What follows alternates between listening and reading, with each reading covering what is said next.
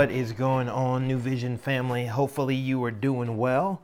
For those who I do not have the privilege of knowing, my name is Nick Person. I get the privilege of being one of the pastors here at New Vision. So, if this is your first time or your hundredth time with us, we're so glad that you are reading God's Word alongside of us as we journey through the book of Psalms, which is one of my favorite books in all of the narrative of Scripture. I'm going to be reading from the CSB version. So as you read along with me, or you're listening at your desk at your office, and you go, hey, that sounds a little bit different than my translation, it's probably because I'm just reading a different translation than you are reading. And so we're going to begin in Psalm number 20. And if you haven't been listening to the other uh, daily walking through the Psalms, I would go back and listen because it makes this even more rich. So we're going to be in Psalm 20. Before I dive into Psalm 20, I have been watching a documentary on 9 11. And I just watched an episode where there were some survivors that were trapped on floor number four of the World Trade Center tower, over the North Tower, Tower One. And they're talking about how they're trapped. They don't see how they have been able to make it. And they are praying and hoping for someone to come and rescue them. And then they talk about that this ray of sunlight comes into the rubble and it gives them hope. One of the firefighters says that it was like at that moment he just felt very seen by God. It had to be a God thing. And when they saw that illumination of light, the sunlight, amidst all the debris and the rubble, they knew there was a way out and they knew that they had hope. Now, the story continues as this firefighter tells the story that all of his company got out and the civilian lady that was with them got out. And as they walked out, they had this moment of just astonishment and this weight was lifted off of them because they had been set free. They had gotten victory in the midst of defeat. And you're listening to this story, and something about the story just resonates into every being of your soul. And then we come to Psalm number 20, and you feel this same kind of enthusiasm, the same kind of posture that David has that God is able to do only what God can do. So Psalm 20 reads this way in verse 1 May the Lord answer you in a day of trouble. May the name of Jacob God's may the name of Jacob God's protect you. May he send you help from the sanctuary and sustain you from Zion. May he remember all your offerings and accept your burnt offering. Verse 4 and 5. May he give you what your heart desires and fulfill your whole purpose. Let us shout for joy at your victory and lift the banner in the name of our God. May the Lord fulfill all your requests. This feels like a worship song of man. God, we know you are able to do the impossible. God, we want to hold your banner up because your name is worthy. And as David is penning this, he knew that any victory that he had was rooted in the victory that God gave him. He knew no victory was meant by his own hands. He knew that no victory was secured by himself. He knew that the only one responsible for securing victory was God himself. And I think about those who were trapped in the midst of that rubble, the story I started off.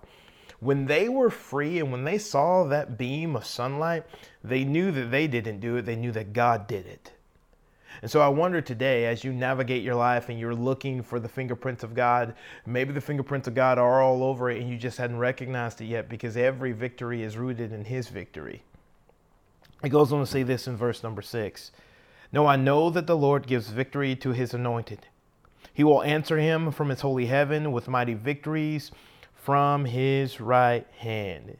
See, that right hand imagery is demonstrating God's great power Hear me, everyone. God is not lacking in power.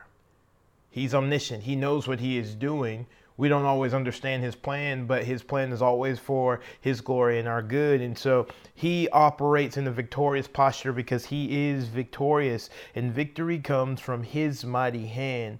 And so know that today, you might be wondering, is victory in your future? Listen, victory has already been secured for you through the overcoming of the cross and the resurrection from the grave. So you have a victory that is immovable today. Verse number seven.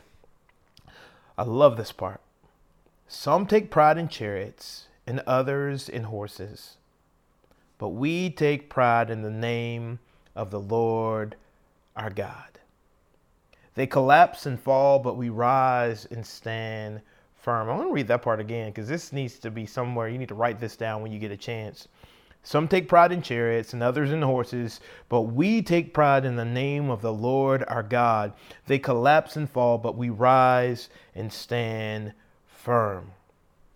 David understood that victory was with God, not in his talent, not in his checkbook, not in his sword, not in his chariot, not in the fact that he's a parent, not in the fact that he was married, like not in any of those things, but victory and security is found only in Lord our God. Can I say that again for you? Because for me, so often I want to get my victory and my worth and my value and my identity in so many less things that will collapse and fall. But the thing that will never collapse and fall is the name of the Lord our God. That's what we put our hope in, and that's what we build our life upon because it's a foundation that is immovable and will not waver. This is what we put our hope in because this is secure. Not all the other things, but the name of the Lord our God. What a good word.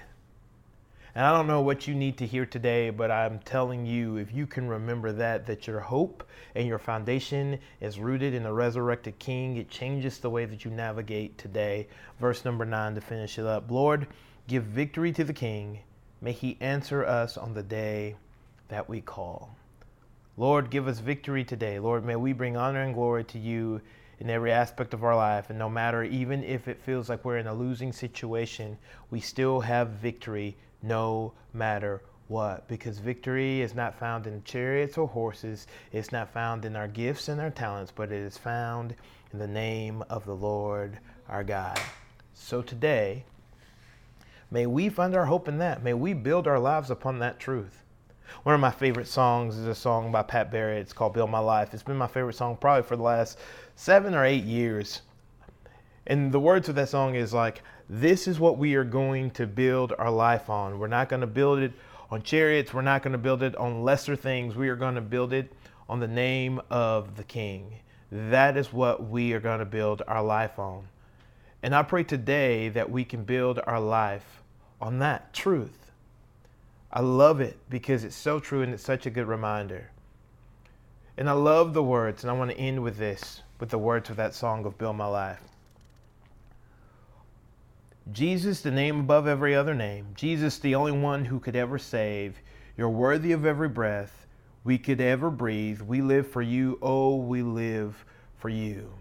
And then it goes into the chorus And I will build my life upon your love. It is a firm foundation.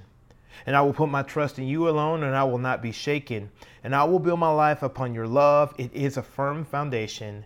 And I will put my trust in you alone, and I will not be shaken. May we be a people that build our life upon Him alone and His name alone, because we know that everything else will collapse and fall, but the name of our Lord our God is a firm foundation. I'm for you guys. I'm thankful for you guys. And I hope you will join us back as we continue reading through the book of Psalms on Monday. Y'all be blessed. Y'all remember well and you walk well from a firm foundation that's built on the name of the Lord our God.